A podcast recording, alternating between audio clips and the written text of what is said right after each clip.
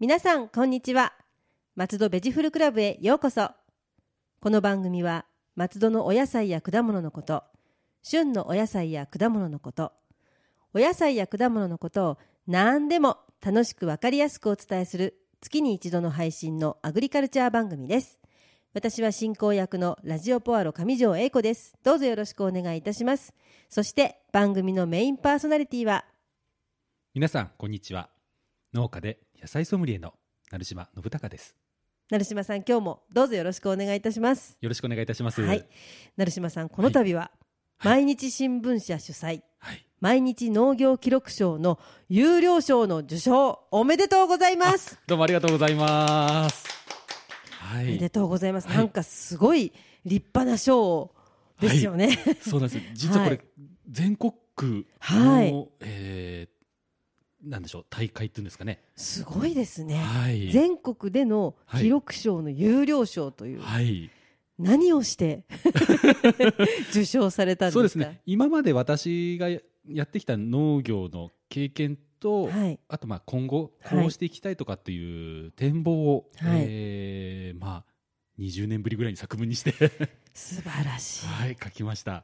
なるほどそれが認められてということですね、はい、それは今までやってこられたこととこれからの展望が本当にもう共感を得たというかそういうことですよね。そうですね。あの自分の考えが間違いじゃなかった、まあの、うんうん、共感を得て評価されたってことがすごく嬉しかったですね。そうですよね、はい。そうなるとやってきたことにもこれからにも自信が湧きますよはいね自。信持ちましたね。ああ素や晴はらしりい。自分を信じてやってたことだったんですけど、たまにえーちょっと、あーうん、心折れる時もあったん ですが、はなるほど、えでえそこをちょっとこう背中をポンと押していただいたみたいな感じ、い、い。やでも本当におめでとうございました。あどうもありがとうございます。はい。はい、では早速ですが、はい本日のメインテーマは、えー、11月になりますと、はい秋野菜が出回ってくる時期ですよね。はいまあブロッコリーやカリフラワはいー、さつまいもや里芋はいで中でもはい株、株は株いも、えー秋野菜として出回り始めますよね。ああそうですねははいで実ははい株ははい千葉県なんとはい全国1位の生産量を誇るんです。そうなんですかはい、え全然知りませんでしたそうなんですよ。いでやー悲しいことに、はい隣のはい、はい、柏市は全国一の生産量を誇るああそうなんですね、はい市町村でいうとそう柏柏なんですよ。ああそうなんですねでここ松戸ははい千葉県でも柏に次、えー、3位と、はい、えーえー大逆進をしている大産地になりますえね。全然知りませんでしたはい、目立たなさすぎますねそうなんですようんじ微妙に地味なん ですけど、えー言われてもあの普通ね梨とか、ええそういう話はよく出ますけど、い、はい、や株とは思いませんでしたそうですよね、まあ、大体皆さん松戸というと、えーまあね、矢切ネギとか、はい、ネギからはい梨から,、梨からあと枝豆そうですねはいはい、実は株株、ああちょっと勉強になりました。はなるほどそうなんですいね。はい、でじゃあ株で少しここで、はいあの上条さんに私から問題を出します。答えられるかしら。はい。はい、えーえー年を明けるとはい1月7日にはい何か食べますよね。食べますね。はい、はい。七草がゆですはよい。ね。七草七草がゆ。はい、七草がゆにはい実は株が入ってるんですが、はい。えーそれを株とは言わず何と言ってるでしょうか。ん？うんと全部言えるんですけど、 はいえーセリナズナ、五行箱べら、仏の座、はい、鈴名鈴代、はい、株出てきませんけど。後半の方に出てきまし た。あ、そうなんですか。はい、え、なんだろう。本当にわかんないです。あ、そうですか。はい。えー答え確かにあのパックの中に は株っぽいものが入ってますよ入っねて。ははい、い。えー答えは、はい。鈴菜です。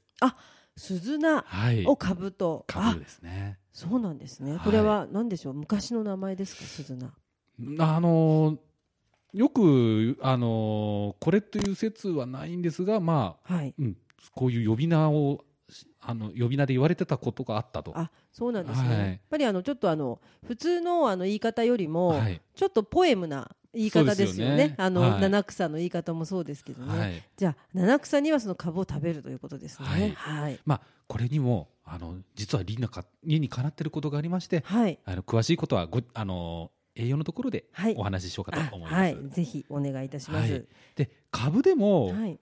まあ、あのロシアの民謡あの童話にもありますけど大きな株と、はい、大きな株、はい、ああとりましたね。はい、 中間の株と、はい、えー小さな株がありますちっちゃい株はい。これ大きさによって用途がありまして、うんはいまあ大きな株ははい。あの漬物など加工品ですね、ああ、はい、そうですね。はいうんまあ、ちょっと中くらいの株は置いといてはい。小さい株はい。これはよく皆さんスーパーとか、はい八百屋さんで見られるものはがい小株になります、ちっちゃい株ですね。はいララディッシュは違いますか。ディッシュは大根にな大ります根なんですね。あ、そうでしたか。はい、はい。ああの大根と株の違いははい。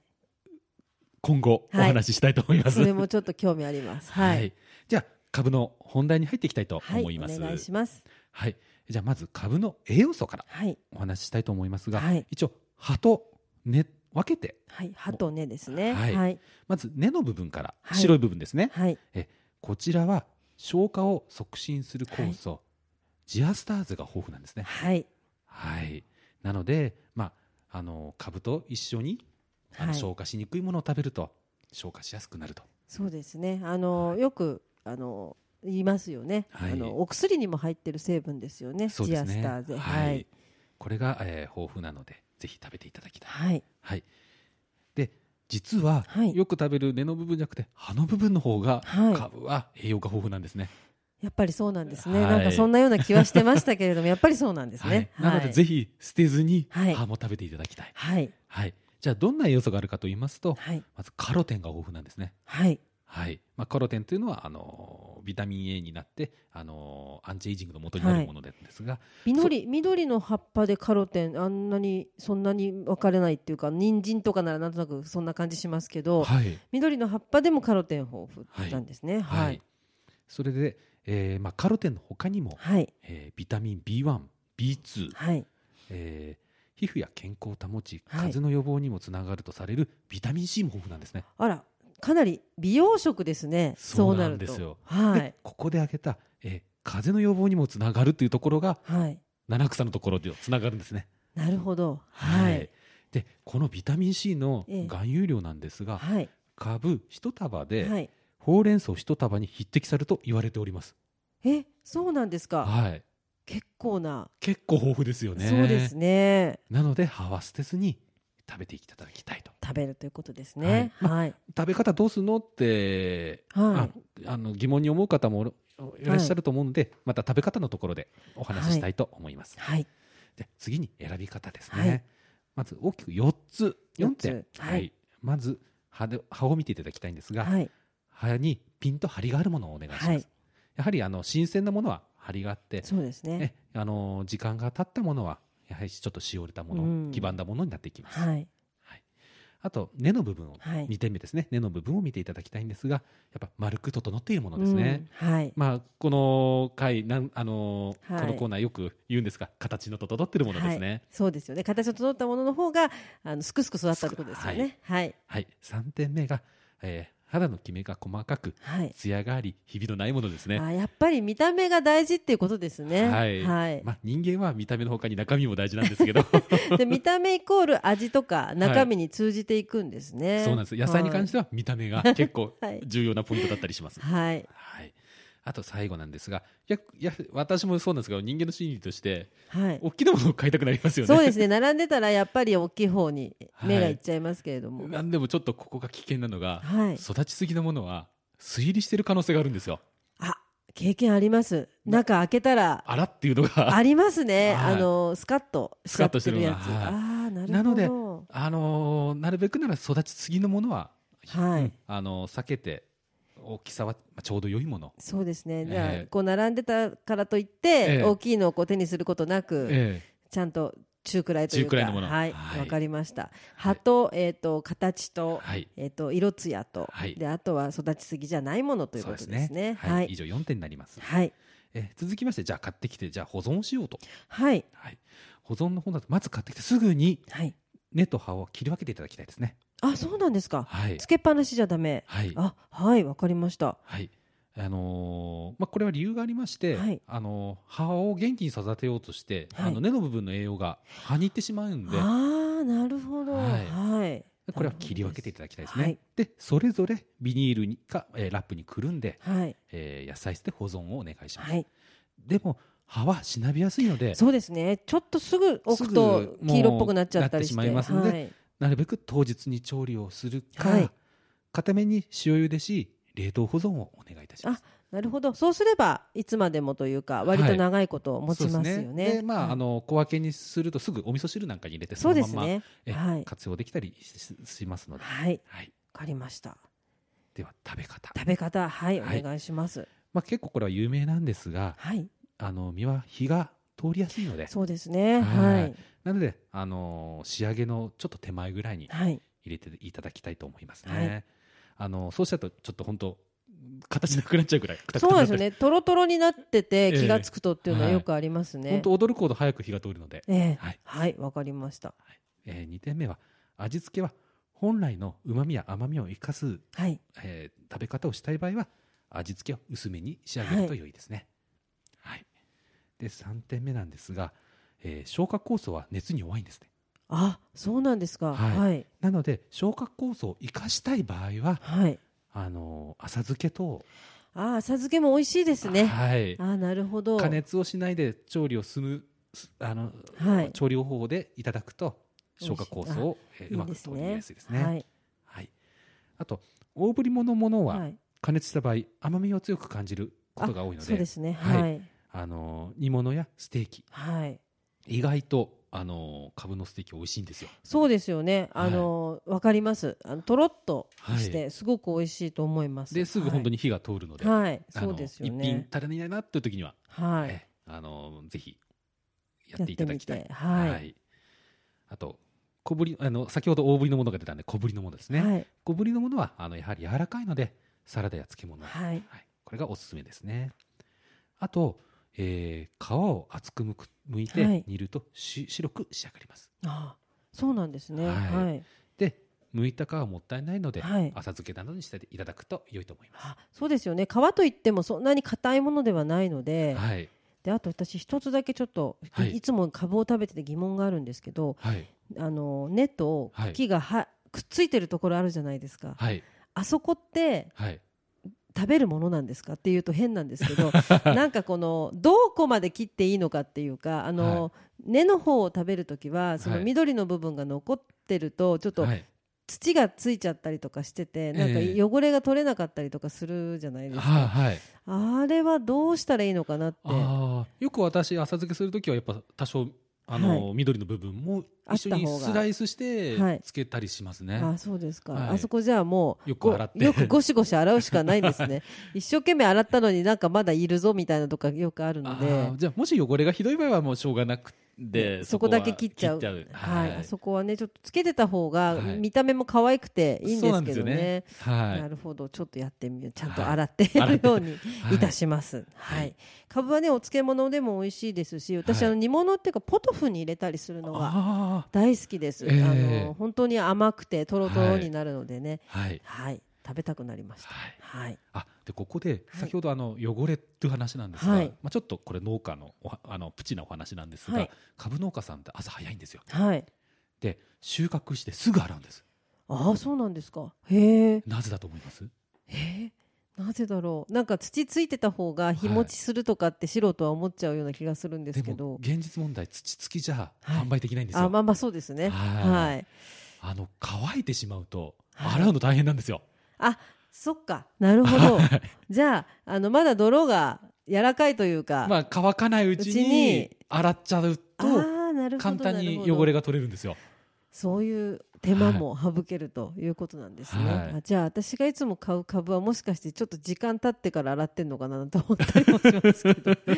ーでもそうですね、ええ確かにえー水分がある方がきちんとはい落ちますよね、はいなるほど。はい。まあちょっとプチ情報でした、はいはい。続きまして、はい株でも実ははいいろいろ種類があるんですね、そうなんですね。はいあまあ、あの大きさぐらいはわかりますけれども、はいええ、あの種類が。は。はいいはい。で大きく分けまして東洋種と西洋種というものがございますあ、はい。東洋種、西洋種。はいはい。じゃあ東洋種からお話ししたいと思いますが、これは中国経由ではい主に西日本中心にはい。広まった株になります。はい。はい、で、えーじゃあ西洋種はその逆になりまして、えー朝鮮半島経由で東日本中心です。はい。あのまあ伝わった場所で東洋種西洋種というのが分かれた感じですね。ああなるほどそうなんですね。はいまはあ、具体的にじゃあ東洋種何があるのかって言ったら聖護院ですい。ねは。あ、聖護院聖護院かぶら。ははいい。あの千枚漬け美味しいですよね。はい。美味しいですね。まあ、本当に主に、あのー滋賀県あたりから西が、えー東洋種はい。で、えー東側が西洋種になります。なるほど。じゃあ同じような感じだけれどもちょっと違う大きいただ大きいだけのと聖護院かぶらは種類が違ったりとかってするわけですね。そしたらいろいろな種類があるっていうことは全部大きいと聖護院かぶらかなと思っちゃうんですけそど。うなんですよ。よね。あのー大きいから聖護院っていうわけではないんですなね。いんですね。ああはなるいほ。ど。はい。で、まあ、西洋種だと、あの、えー厚み株という、はいあの、えー外は赤、赤っていうか、まあ、紫に近いような赤で、はい中は白いものがあったりとか、えー金町小株って、はい。金町あ隣の、隣ですね。はいはい。 があー有名ですね。はい西洋種はい。まあ、大体今、よくスーパーで売られてるのが、このような、金町小株のような小株のものが多あく見られると思いますね。そうなんですね。はい。はい。では、松戸、はい。実は松戸でも株があるんですね。はい。はい。ご存知ですか。それが最近知ったんですけど、今ははいあんまり食べられないっていう話だったん で、ちょっと残念だなと思っている、すぐ近くの日の口小株そうです。ですよね。はい。はい。この日の口小株なんですが、はいまず松戸での、はいえー株の本格的な栽培時期なんですが、はい大正時代と言われております。あ、はいで。比較的新しいんですね。そうですね。は。はいい。で、あのーじゃあどういうルートで来たかと言いますと、隣の金町で栽培されている先ほども言いました有名な、はいえー金町小株の種を譲り受け、はい。松戸市の日の口のえーはあいたりで栽培されたのが始まりと言われております。なるほど。川を渡ってすぐですよね。はいはい。でその後、えー栽培技術改良品種が進み日の口小株という品種が生ま生まれました。その日の口小株は今は食べられないんですか本当に。えっ、と種は売ってますね。そうなんです ね。はい、種苗会社で日の口っていうあの、品種はあるんですが。今日の口で株を作ってる農家さんあんまり見ないですね。井の口ではもうあの農家さん自体がとっても減っちゃってるっていう話もありますよね。はい。そうですかでちょっとでも食べてみたいのでもしええあの、うち作ってるよっていう農家さん はい。いらっしゃいましたら教えてくだあさい。はい。じゃあちょっと調べてみはいます。ええ買いに行きます。じゃあ先ほどあの松戸も はい、株生産量多いっていう話そうですよねどこで作られ、れてんのって話になりますよね、はいそうですね日の口がああったんだけどそこはないと。はいはい、実はですね、はいえー大橋、大橋はい、えー上敷といった、ま、松戸の南側の方ですねあそうですね、ははいいこの辺で多く栽培されておりますそこではじゃあ普通のというか金町小株みたいな感じのそうですねあの、はいい、わゆる普通の小株はいがよく栽培されておりそまうすなね,、んですねはい、はい、ちょうど今だともう畑にあるのかな11月になると結構あると思いますねあそうですかははいい、じゃあちょっと松戸の株もはい食べて、あの意識して食べてみたいと思います、はいまさかそんなに生産が量が高いとは思ってなかったので、はいまあ、意外な じ意外ですねははい、あと日の口小株がどうしても食べたいです ゃあちょっと私も あの農家ネットワークで探していきまぜすひぜひお願いいたしますははい、まあ、以上で、えー、こ今日のテーマの株についてのお話は、えーあえっ、と、はい株と大根の違いはまた次回ですか大根の回でお話ししあようかなわとかりました皆さん、はいじゃあご期待ください、はいでは次に皆さんお待ちかね今月の家庭菜園アドバイスをお願いいたしますはい、えー、11月にもなりますとまあさすがに種のまくのがなかなか品目が限られてしまうので、はいあの畑の基本っていうんですかねはいあのお話をしようかと思います、はいで今回はちょっと難しいんですが肥料のお話をしようと思います肥料はいはいで肥料と言いますと、まあ、大体有機肥料はいと化学肥料、はいまあ、大きく分けて2つにこ分のかれま二すつね。はいじゃあ有機肥料からお話ししたいと思いますが、はいまあ、皆さんご存知だと思いますが動物の糞尿や、はいえー落葉やぬかはいといったものを、えー有機質のものを、えー無機質に変えてからはいやるものになりますね、はいまあ、長所としましては成分の効き目ゆっくりですはいやはりあの有機質から無機質に変わって養分になっていくのではい本当にゆっくりじわじわとは効いきます、はい、あと副成分の含有量も少ないので、はいえー濃度障害やはい塩類障害というあーはい畑に優しいですね、なんで土の中の微生物の活性化にもつながります、なるほどはいはい、なんか聞いてていいことばっかりだそうですね感じなはんいですが、実は短所もあるんですねあーはいやはりね成分ががの含有量が一定でないんですああよー。でもそうですね一定は難しそうですね、はい、なやんはとりなばくらつきが出てきますので、効き目にムラが出ます。はいあと供給量が限られていますのでうー、ん実は値段が高いんですよね。ああなるほどね、はい、そう有機って書いてあるだけ有機栽培とかって書いてあるだけで、なんとなくいいなって思ってしまうんですけど はいはいまあ、理想なんですが現実問題私たち農業で、はいあのなりわいとしているものからするとひ有機肥料でやっていきたいんですがはい、現実問題ちょっと厳しいところがありうますんね。そうなんですねははいいでやっぱり頼るところが化学肥料になります。はいえまあ、化学肥料はあの人工的に作られたもので、ははいいまあ、現在の肥料の大半がこちらになります。はいはいでまあ、尿素というものがあるんですが、まあ、これ窒素分が多いものなんですが、これ有機質なんですが、はい化学工程を経て作られているため化学肥料にあ入りあますそうなんですねはい、あと塩化カリウムのようにはい鉱物を削り取るだけなものでも、あのー無機質なものなので、えええ化学肥料となります。はい、あの、えー、とお聞きになっている方がもしかしたらちょっとピンときてないかもしれないし私もはっきりとはい、わからないのでお伺いしたいんですけども、はい、有機質とはい無機質というのは,、はい、あのはあの簡単に言うとはい、どう違うのか教えていただけますか、そうですね。えー有機質だと、うーん、えー簡単にですね。はい なんとなくわかるんですけなどんとなくわはかいるはい、そうですね。あのーまあ有機っていうぐらいだからあるなんでしょう。うーん、生きてる生きてるものがはい入ってる。生きて微るもの生が微生物だったり、ははいい、あの要はあの生き物まあ生き物、うん、そうですね。 そ生うき物いわゆる生き物が、はい生きているものがはがい何かしらの形で入っているもの。はい、で無機質っていうものは本当に何もない。はい、生きてるものそが何うもいうない。何もないってことですね、はい。はいでも最初からその、まあ、尿素は有機質ですけれども、はいそれからそれを無機質にしてつく使うから化学肥料と。あえっ、と有機質なんですが化学工程を経てこ作うられある。工程を経て作られるんで、化学肥料なんですね。はいなるほど、はい、わかりました。はいでその化学肥料の、まあ、いいこれもあの成分が均一で良さそうですけれども、はいどうなんでしょうかね。はい。まあ長所は成分基質で効はいき目が早いんですね。あ、なるほど。あの本当、は無い無機質な本当肥料そのものの状態なんで。はい、あと安いんです。まあ値段がね、ははいい、、やはりあの工業製品で作られてきてますので、はいあと供給量も安定しておりまうす、んはい、はい、ただ短所なんですが、はい、安易にあの肥料を畑に入れやすいのあでー過剰投与になりがちなんですねああなんか入れた方がいいのかなって思いますね。なってはい。よくあの家庭菜園やれてる方見てるとこれ入れすぎじゃろうっていうの がいやそう思います。でもやりたくなっちゃうと思います。うんはい。なんであの、まあ、よく問題になりますあの硝酸菜窒素なんかが肩になってしまって、はい自然への影響、あはあいやはりその土に土のためにとかっていうことになるとちょっといいろ一長一短みたいなところなんですね。そうなんですね、はまあ、私個人的な考はいえは、あのーまあ、私のんあの農業の、あのはーいスタイルもそうなんですが、有機質と無機質あのー化学肥料ですね、はい有機化有機肥料と化学肥料うまくブレンドして使っておりますあなんかそれは素晴らしいですね。なんかこのいいところが そうでいっすぱい。ね、はい。はい、やはり、あのー有機質で補えないところを化学肥料で、はい。補うああそうですよね。はい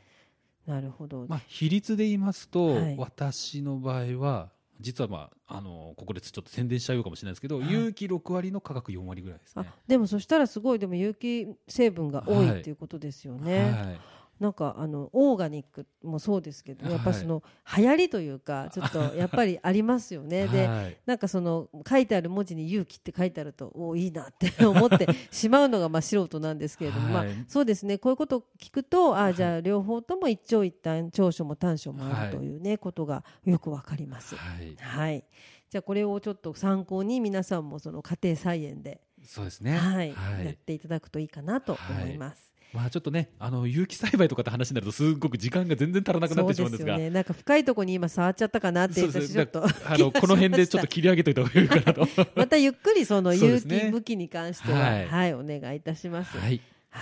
ではここで成島さんがメインで作られているアジサイネギ情報をお願いいたします。はい、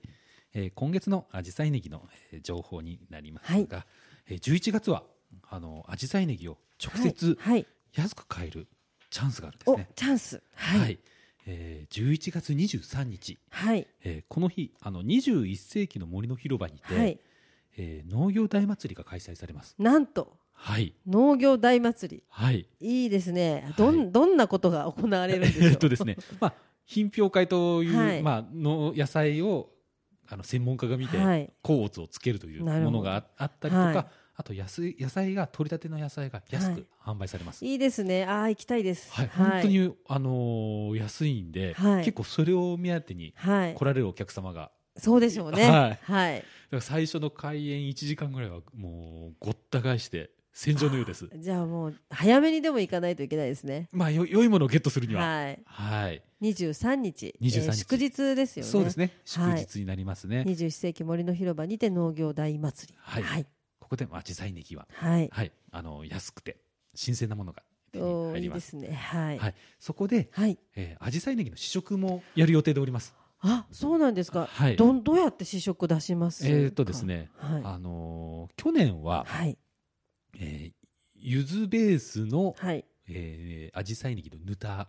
うーわ美味しそうこですね。れ美味しいです。柚子もちょうど今の時期ああなんーで、そうですね、はいこれはちょっといいですね。はいはい。はい、これはまああの試食であのやる予定でおります。はいまあちょっと雨天の場合、ああそうですあね。のーまあ、このイベントはやる予定なんですが、はい試食がちょっとひょっとしたら、そうですねね。厳ししいかもしれませんが、はい一応来ていただければ試食ができますので、ははいい、お天気に、ね、はいなるようにちょっと祈って、はい、あと、えー、紫陽花ネギの加工品の販売があございます。はい、えーまあこのコーナーでもあのちょこちょこ宣伝させていただきていますいただいてる、えー味噌ネギ味噌ですね。ネギ味噌美味しいですね、はありがとうございいま、あと、えー、ネギ醤油だれ。醤油だれ、はい、またちょっとこれは紹介してなかったかもしれませんね。あ、そうでしたっけ、醤油だれ、醤油だれ。私は大好きです。あありがとうございます。はいちょこれから湯豆腐なんかにそうですね、ぴおったりなんで豆腐本当に合いますよね、はいはい、これも販売いたします。はいあとですね、あの紫陽花ネギソーセージ、もうこれは伝説となった、はいなっている、紫陽花ネギポークソーセージですね、はい、これが、はあいの焼いて販売されます。あ、もうその場で食べられるんですはねい、。しかもお祭り価格です。、お、これはちょっとお祭り価格はちょっと身を乗り出してしまいますけれども はい、はい、あの本当利益度外視でわあ皆さんにあの紫陽花ネギを味わってもらうということで、うーん素晴らしいですね、安く販売させていただきます。はい、しかも今実ははい、あの豚肉の供給が間に合わないんですね。あそうなんですかはい、はい、ちょっと今足らない状態で、もう本当にあの一生懸命あの取り寄せて、豚肉を取り寄せてはい、でソーセージを加工してもらって、大変ですねなんとか用意をしました。あの豚肉も千葉の豚肉なんですよねはいはい一応あのなで紫陽花ネギの加工品のコンセプトとしましては、はいあの原料は極力はい千葉県産を使うという、そうですよね、はい地産地消の、はい地は千葉の地というはいねはいで千葉で消費していただく、はいはいなるほどちょっと楽しみですねはいはい、なちょのっでとぜひはい23日皆さん行ってくださいはいよろしくお願いいたします。はい、はい紫陽花ネギのキャラ、はいあの可愛いキャラはあいの袋に書いてありますよね、はい今ちょっとあれが紫陽花王子紫陽花王子ってですね、はいあのまあイメージキャラが実は存在してまして、はい、ある名んで前すがよ紫陽花王子と言い ます。そしてあの吉崎聡君の作ったはい紫陽花ネギの王子の歌もありますので、はい、あこの歌はあのいずれはい触れようかと思うんですが、そうですね、はい、あの作る時にいろいろちょっと私個人的なコンセプトがありまして、あそうなんですねははいい、まあ、これはちょっと後々はいお話ししたいと思います。はい、あのとっても可愛いキャラクターが袋についているので皆さはいんぜひ見たら、はいあこれが紫陽花ネギの王子様だと、い ちょっと見ていただけるといいかなと思います。あで最後にすみません、はい名前の由来があるんです。あはい紫陽花王子はい、王子って王様の候補ですよね。そうですねプリはンいスは、王王様の子供ですね、はい。次に王になるであろうという。なんか虎視眈々と実は狙ってい狙っているるみたいなはい。いいじゃないですかちょっと、じゃあ王子ということで、はいまあそのうち王になるんですねアジサイ王をうん目指して。はい、よろしくお願いいたよろしくお願しいしまますす。はい。松戸ベジフルクラブでは皆様のお便りをお待ちしております。松戸のお野菜のこと、お野菜のいろいろな疑問、美味しいフルーツの見分け方など、聞いてみたいこと、何でもお便りメールでお寄せください。農家で野菜ソムリエのなむ成島さんが何でもお答えします。はい、えー農家で野菜ソムリエならではのご回答をいたしますので、ご質問お待ちしております。お便り宛先は郵便番号271-0092千葉県松戸市松戸1306鈴木ビル3階 FM 松戸松戸ベジフルクラブ係またメールアドレスは野菜アットマーク FM 松戸 .com ですポッドキャストや iTunes でお聞きの皆さんインターネットでラジオポアロと検索していただければ一番上にラジオポアロ公式ページが出ます番組では伝えきれなかったこぼれ話なども掲載していますのでぜひ一度見に来てくださいねラジオポアロの Facebook ページもありますどうぞ皆さんいいねをしてくださいね Facebook 以外にもミクシーページ Twitter などもありますのでどしどしご意見をお寄せくださいはいでは成島さん、はいではまた来月もよろしくお願いいたします、はい、次回のテーマは、えー、株の、えー、ちょっと似てる大根になります。大根はい、はい楽しみですよろしくお願いいたします。はい松戸ベジフルクラブでしたまた次回もお楽しみにラジオポアド。